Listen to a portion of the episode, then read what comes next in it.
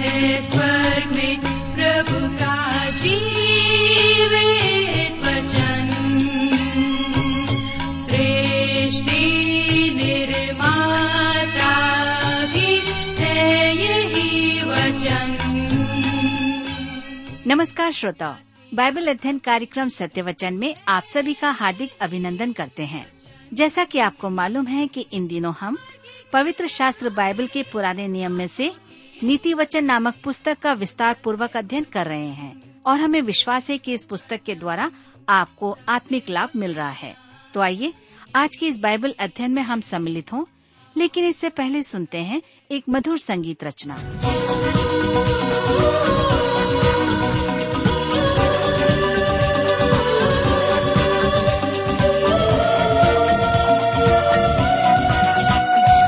यीशु ने कहा, जीवन का जल मैं तुम्हें दूँगा। आ जाओ मेरे पास बुझा लो अपनी प्यास, शांति तुम्हें दूँगा। यीशु ने कहा, जीवन का जल मैं तुम्हें दूँगा। आ जाओ मेरे पास बुझा लो अपनी प्यास, शांति तुम्हें दूँगा।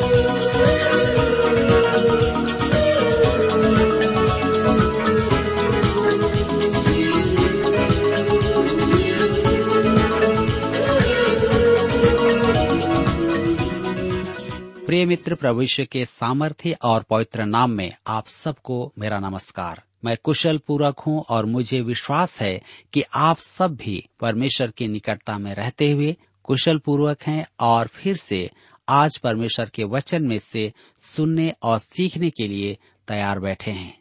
मैं आप सभी श्रोता मित्रों का इस कार्यक्रम में स्वागत करता हूँ।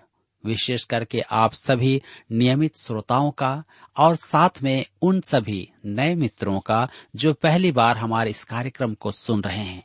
मैं आपको स्मरण दिला दूँ कि हम इन दिनों बाइबल में से नीति वचन नामक पुस्तक का अध्ययन कर रहे हैं। और पिछले दिनों में हमने इस अध्ययन में देखा है कि परमेश्वर हमें बुद्धि के द्वारा से आह्वान कर रहे हैं। ताकि हम वे विचार से, संसार की बुराइयों से अपने आप को बचा लें। आज हम अपने अध्ययन में आगे बढ़ेंगे और नीति वचन की पुस्तक आठ अध्याय से हम अपने अध्ययन को आरंभ करेंगे। लेकिन इससे पहले आइए हम सब प्रार्थना करें और परमेश्वर से आज के अध्ययन के लिए सहायता मांगे। हमारे जीवित और सामर्थ्य पिता परमेश्वर, हम आपको धन्यवाद देते हैं आपके प्रेम, दया और करुणा के लिए, जिसे आपने हम सबके जीवन में दिया है। इस समय जब हम आपके वचन को रेडियो के माध्यम से सुनते हैं, इस पर विचार विमर्श करते हैं, मनन चिंतन करते हैं, हमारी विनती है कि आप प्रत्येक श्रोता भाई बहनों को अपनी बुद्धि, ज्ञान और समझ प्रदान कीजिए, ताकि हर एक जो आपके वचन में से सुनता है आपकी आशीषों को ग्रहण कर सके। हमारी प्रार्थना उन भाई बहनों के लिए है जो बीमार अवस्था में हैं, निराश हैं, चिंतित हैं, परेशान हैं, उनके लिए कोई आशा नहीं है। वे भी आपके वचन के द्वारा अपने जीवन में आशा को देखने पाए। हाँ प्रभु आप प्रत्येक की सहायता करें। धन्यवाद के साथ प्रार्थना अपने उद्धारकर्ता प्रभु यीशु के नाम से मांगते हैं। आमीन।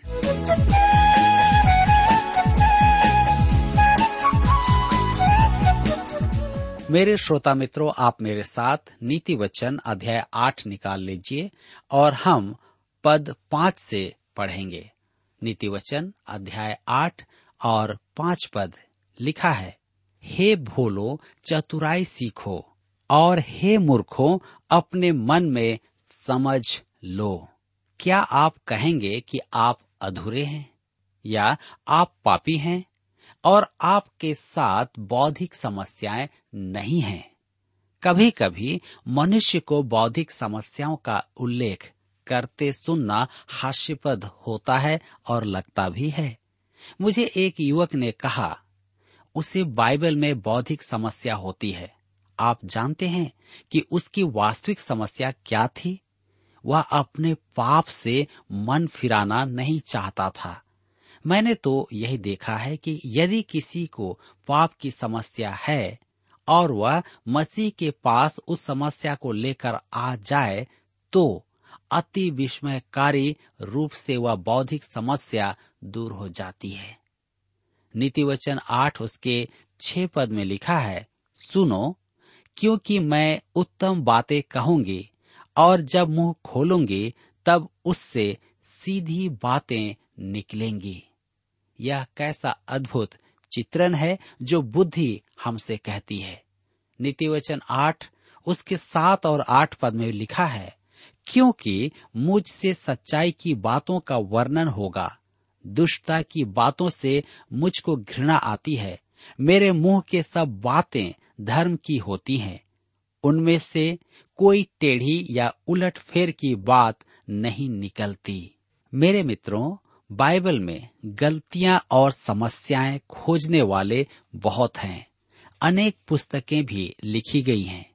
और मैं समझ सकता हूँ कि बौद्धिक मनुष्य के लिए बाइबल में समस्याएँ उत्पन्न होती हैं। मेरे साथ भी ऐसा ही था।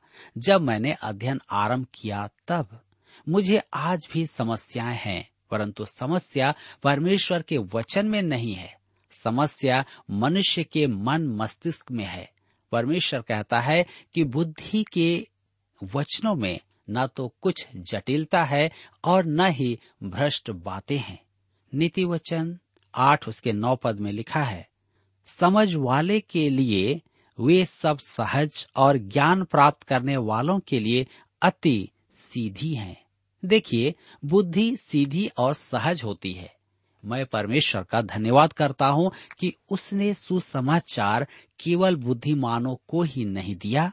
यदि वह ऐसा करता तो अधिकांश मानव जाति सुसमाचार से वंचित हो जाती। यह सीधे लोगों के लिए संदेश है और सुबोध संदेश है। यह एक रोचक बात है कि जिसे मनुष्य सुसमाचार में गहरी और गुड़ बात कहता है, वह वास्तव में वैसी है ही नहीं। जब मैं बाइबल स्कूल में गया तो सोचता था कि मैं अन्य विद्यार्थियों से कहीं अधिक जानता हूँ। हमारी सेमिनरी में एक बुद्धिमान शिक्षक पढ़ाने के लिए आया करते थे, और मैं आपसे सच कहता हूँ कि उसकी बातें मेरे सिर के ऊपर से निकल जाती थी। मैंने एक बुद्धिमान शिक्षक से कहा कि मुझे तो उसकी कक्षा में कुछ भी समझ नहीं आता है। मैं सोचता था कि मैं कुछ भी समझने की बुद्धि रखता हूँ, परंतु इस शिक्षक की बातें मेरे सिर के ऊपर से निकल जाती है। मैं उनका उत्तर कभी नहीं भूलता हूँ। मेरे भाई, जब पानी निर्मल हो तो आपको सात फुट नीचे तालाब तक दिखाई देता है। और जब पानी गंदा हो तो सड़क पर आपके जूतों का निशान भी नहीं दिखता है। कुछ लोग गहरे नहीं, गंदे होते हैं। मुझे अपना उत्तर मिल गया था। मेरे प्रियो, यदि बाइबल में आपके लिए बौद्धिक समस्या है तो समस्या बाइबल में नहीं, आप में है। मैं आपको नए नियम का एक संदर्भ देता हूँ, जो गुढ़ प्रतीत होता है, परंतु है अति सुबोध। दूसरा क्रंथियों के पत्री तीन अध्याय उसके तेरह और चौदह पद में लिखा है, मूसा के समान नहीं जिसने अपने मुँह पर पर्दा डाला था, ताकि इसराइली उस घटने वाले तेज में अंत को न देखें। परंतु वे मति मंद हो गए, क्योंकि आज तक पुराना नियम पढ़ते समय उनके हृदयों पर वही पर्दा पड़ा रहता है, पर मसीह में उठ जाता है। अब आप सोचेंगे कि हृदयों पर पर्दा पड़ा रहने के कारण वे समझ नहीं पाते थे, इसलिए उनसे लेखा नहीं दिया जाएगा। आज भी अनेक जन कहते हैं कि उनकी बुद्धि पर पर्दा पड़ा है, इसलिए वे बाइबल समझने में असमर्थ हैं। अब आगे का पद सुने। आज तक जब कभी मूसा की पुस्तक पढ़ी जाती है तो उनके हृदय पर पर्दा पड़ा रहता है। परंतु जब कभी उनका हृदय प्रभु की ओर फिरेगा, तब वह पर्दा उठ जाएगा। दूसरा क्रंथियों की पत्री तीन अध्याय, उसके पंद्रह और सोलह पद में लिखा है, जब उनका हृदय प्रभु की ओर फिरेगा, तब वह पर्दा उठ जाएगा। देखा आपने? समस्या मस्तिष्क की नहीं है, मन की है। हम अपने आज के जीवन को देखें। यह कभी न कहें कि आपकी बौद्धिक समस्याएँ आपको प्रभु यीशु से दूर रखती हैं। समस्या आपके जीवन में उपस्थित पाप की है। आप अपने जीवन में परिवर्तन लाना नहीं चाहते हैं। आप अपना सिर झुकाकर और मन को दीन बनाकर प्रभु यीशु के पास नहीं आना चाहते हैं। आपकी समस्या यही है। ध्यान दीजिए कि जब आपका मन प्रभु के पास आ जाता है, तब एक अद्भुत बात होती है। पर्दा हट जाता है, समस्याओं का समाधान होता है। मध्यकालीन युग के एक महापुरुष ने कहा, मसीह के पास आने तक मुझे बहुत समस्या थी। हम कहेंगे कि उसकी समस्या बौद्धिक थी। जी नहीं, वे मन की समस्याएँ थी। परमेश्वर का वचन स्पष्ट है। सुसमाचार ऐसा सुबोध है कि वह गलत समझा ही नहीं जा सकता है। यह अवश्य हो सकता है कि जानबूझकर और अपनी इच्छा से सुसमाचार का विरोध किया जाए। यह मन की समस्या है। मेरे मित्रों, हमें परमेश्वर के वचन के प्रति प्रतिक्रिया से पता चलता है कि विश्वासी का मन कहाँ है। कुछ लोग परमेश्वर के वचन से प्रेम रखते हैं और कुछ ऐसे लोग भी हैं जिनकी अभिव्यक्तियाँ धार्मिक हैं और शब्दावली रूढ़ीवादी है, परंतु वे मृतक के समान हैं। वे परमेश्वर के वचन का विरोध करते हैं। मुझे लोग कहते हैं कि मुझे वचन का विरोध करने वालों को सुधारना चाहिए। मैं कहता हूँ कि मेरा काम वचन सुनाना है उनसे व्यवहार करना परमेश्वर का काम है। मैं अपने सेवा काल में देख चुका हूँ कि परमेश्वर उनके साथ कैसा न्याय करता है। वह उनके परिवार में घुसकर उनका न्याय करता है। जी हाँ मैं एक हठी युवक को जानता हूँ जो परमेश्वर के वचन का विरोधी था। वह अपनी पत्नी को छोड़कर किसी और स्त्री के साथ भाग गया। उसके जीवन का यह पाप उसकी समस्या था। मैं इस बात पर बल देता हूँ, क्योंकि परमेश्वर का वचन स्पष्ट एवं निर्मल है। उसमें कुछ भी उलटफेर या कुटिलता नहीं है। नीति वचन आठ अध्याय के दस पद में लिखा है, चांदी नहीं, मेरी शिक्षा ही को लो और उत्तम कुंदन से बढ़कर ज्ञान को ग्रहण करो। जब आप और मैं अयुब के समान उस स्थान पर आ जाते हैं कि अपना जीवन सीधा करें, अपनी प्राथमिकताओं को यथा स्थान रखें। इस संसार में तुलना करके देखें कि बुद्धि अनमोल रत्नों में अधिक कीमती है। तब हम परमेश्वर को अपने जीवन में प्राथमिकता देंगे। प्रभु यीशु ने कहा मती रचित सुसमाचार छह अध्याय के तैतीस पद में पहले तुम परमेश्वर के राज्य और उसके धर्म की खोज करो तो वे सब वस्तुएँ भी तुम्हें मिल जाएँगी। जी हाँ प्रभु चाहता है कि हम पहले उसके राज्य और धर्म की खोज करें तो हमारे जीवन की हर एक जरूरतें मुझे और आपको मिल जाएँगी। मेरे प्रियो, हम देख रहे हैं कि बुद्धि युवाओं को पुकारती है। बुद्धि मूल्यवान वस्तुओं से अधिक कीमती है। अब हम बुद्धि के गुण को देखेंगे। नीति वचन आठ उसके बारह पद में लिखा है, मैं जो बुद्धि हूँ, चतुराई में वास करती हूँ और ज्ञान और विवेक को प्राप्त करती हूँ। परमेश्वर का वचन स्पष्ट करता है कि बुद्धि एक व्यक्ति है, प्रभु यीशु का व्यक्तित्व है। नीति वचन आठ के तेरह में लिखा है, यहवा का भय मानना बुराई से बैर रखना है घमंड, अहंकार और बुरी चाल से और उलटफेर की बात से भी मैं बैर रखती हूँ। आज के युग में यह सच है। यह हमारे जीवन स्तर पर है। बुद्धि प्रकट की जाती है कि यह परमेश्वर का गुण है और प्रभु यीशु में यह प्रकट है। परमेश्वर घमंड, अहंकार, बुरी चाल और उलट फेर की बातों से घृणा करता है।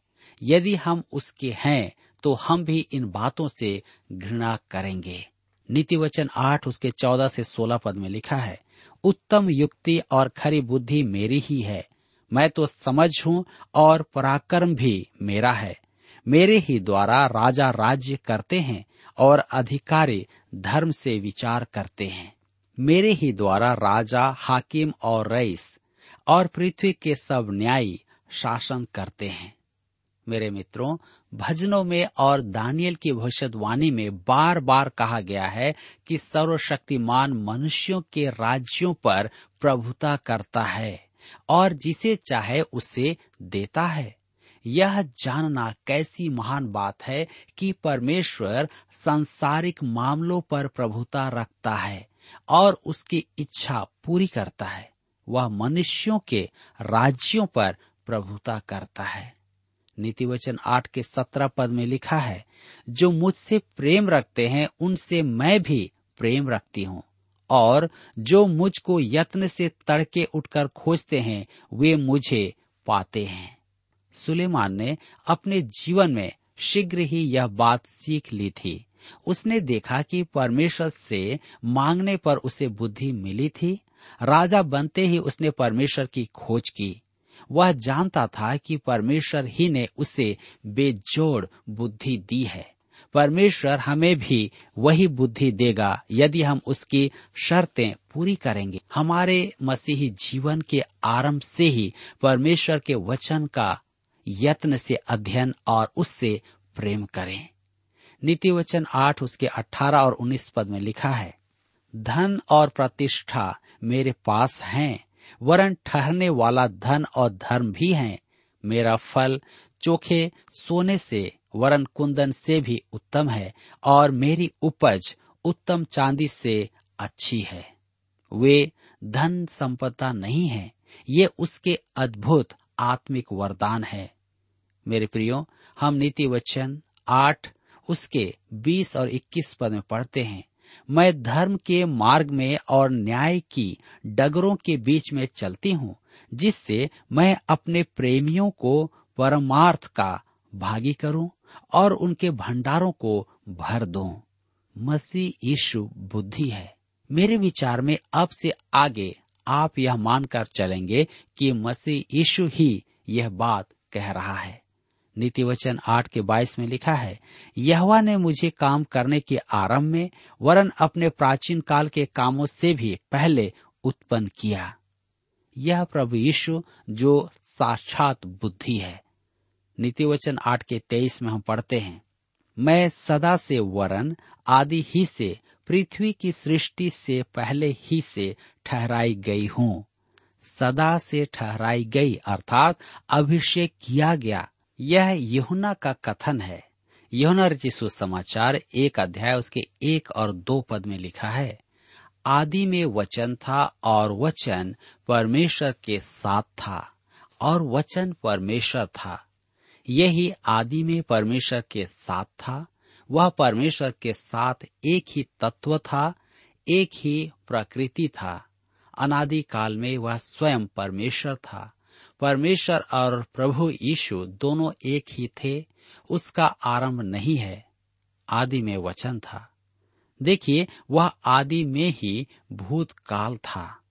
केवल वही हमें स्पष्ट समझा सकता है। मतिर सुसमाचार ग्यारह अध्याय उसके सत्ताईस पद में वह कहता है, कोई पुत्र को नहीं जानता, केवल पिता। हम प्रभु यीशु को नहीं जान सकते थे।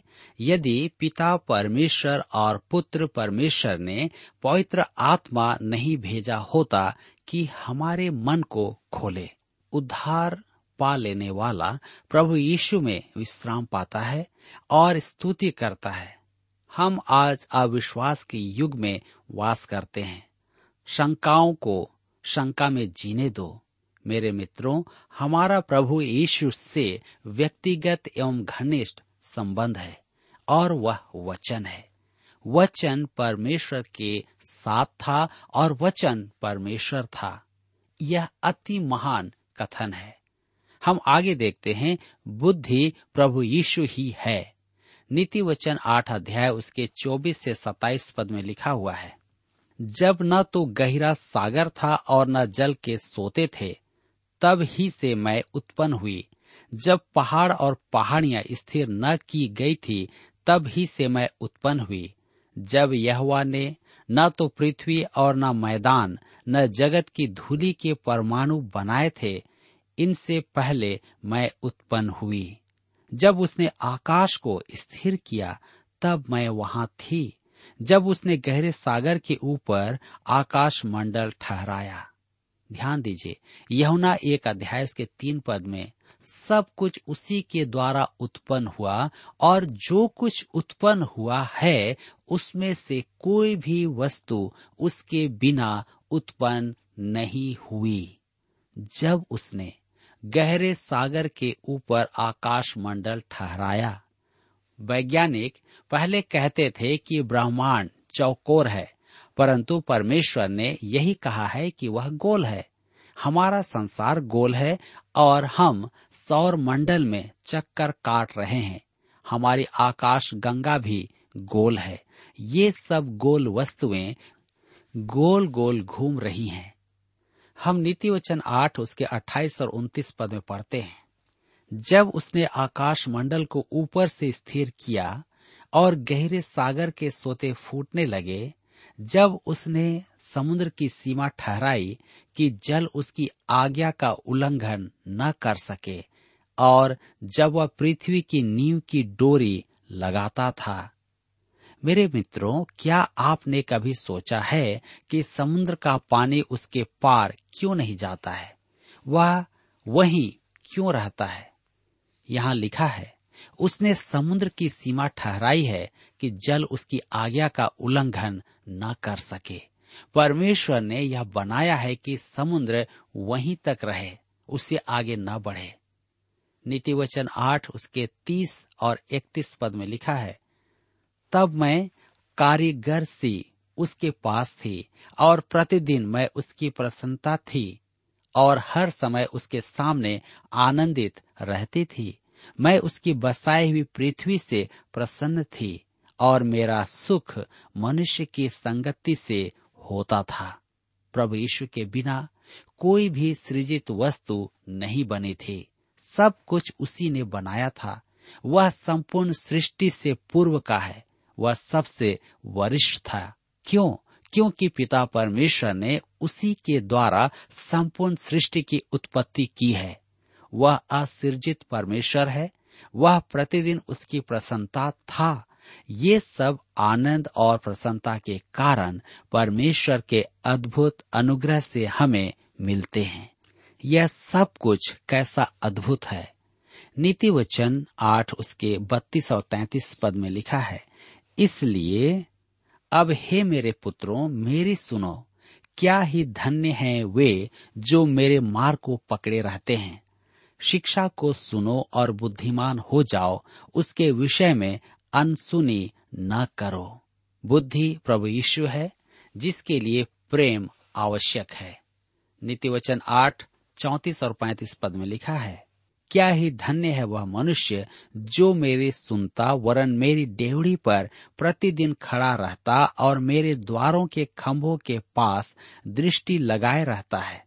क्योंकि जो मुझे पाता है, वह जीवन को पाता है और यह वह उससे प्रसन्न होता है। जो मुझे पाता है, वह जीवन को पाता है।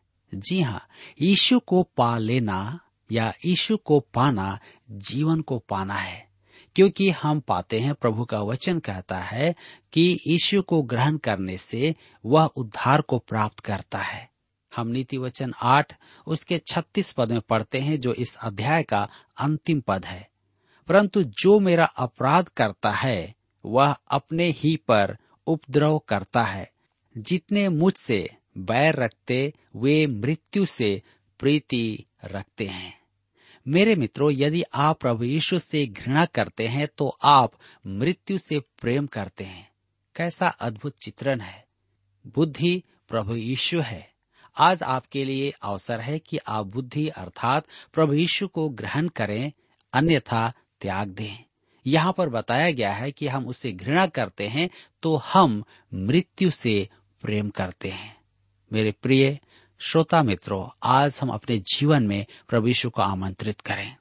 प्रभु से कहें कि आप मेरे जीवन में आइए, मेरी सहायता कीजिए। आज हमारे अध्ययन का समय यहाँ पर समाप्त होता है। मुझे आशा है कि आज के इस अध्ययन के द्वारा आपने अवश्य अपने जीवन में आत्मिक लाभ प्राप्त किया है। प्रभु आप सबकी सहायता करे।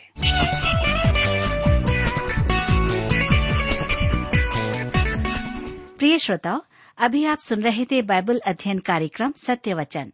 हम आशा करते हैं कि आज के इस कार्यक्रम से आपको आत्मिक लाभ मिला होगा।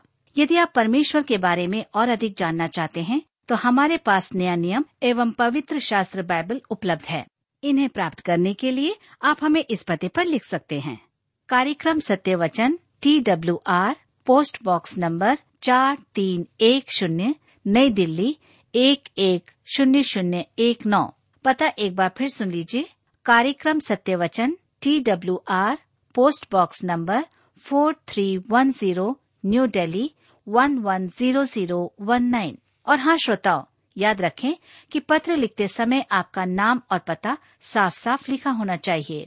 इसके अलावा आप हमसे टेलीफोन के माध्यम से भी बातचीत कर सकते हैं, जिसमें हमारे काउंसलर या सलाहकार आपको सलाह देंगे। तो नोट कीजिए हमारा मोबाइल नंबर नौ नौ पाँच आठ आठ दो शून्य चार एक चार। याद रखें double nine five eight eight two zero four one four और हमारा दूसरा नंबर है zero nine six five one four double three three nine seven याद रहे शून्य नौ छ पाँच एक चार तीन तीन तीन नौ सात। इसके अलावा आप हमसे ईमेल के द्वारा भी संपर्क कर सकते हैं। हमारा ईमेल आईडी है Hindi T T B at T W R dot I N Hindi T T B at T W R dot I N श्रोताओं, इस कार्यक्रम को आप हमारे website radio eight eight two dot com पर भी सुन सकते हैं। इस website radio eight eight two dot com के बारे में अपने मित्रों को भी सूचित कर दें। और अब इसी के साथ हमारे कार्यक्रम का समय यहीं पर समाप्त होता है। अगले कार्यक्रम में आपसे फिर मुलाकात होगी। तब तक के लिए हमें आज्ञा दीजिए। नमस्कार। हटके हो तुम, खोए हो तुम, दिल में अगर तुम उदास हो। हो तुम, निराश हो तुम, यीशु के पास आ जाओ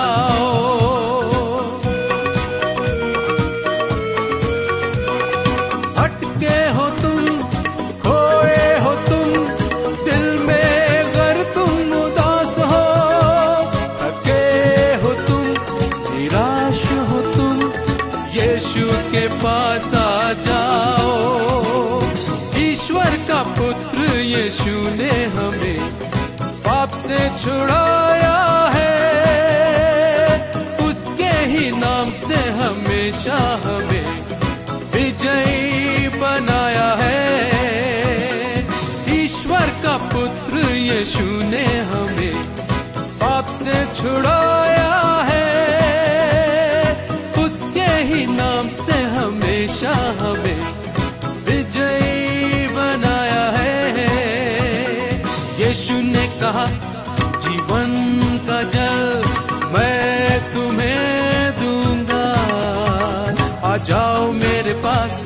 बुझा लो अपनी प्यास, शांति तुम्हें दूँगा। यीशु ने कहा, जीवन का जल मैं तुम्हें दूँगा। आ जाओ मेरे पास बुझा लो अपनी प्यास, शांति तुम्हें दूँगा।